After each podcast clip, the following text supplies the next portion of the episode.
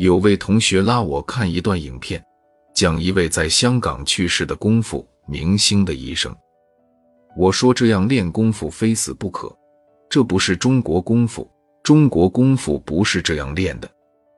他不懂用气，所以营卫不调，必然要暴死。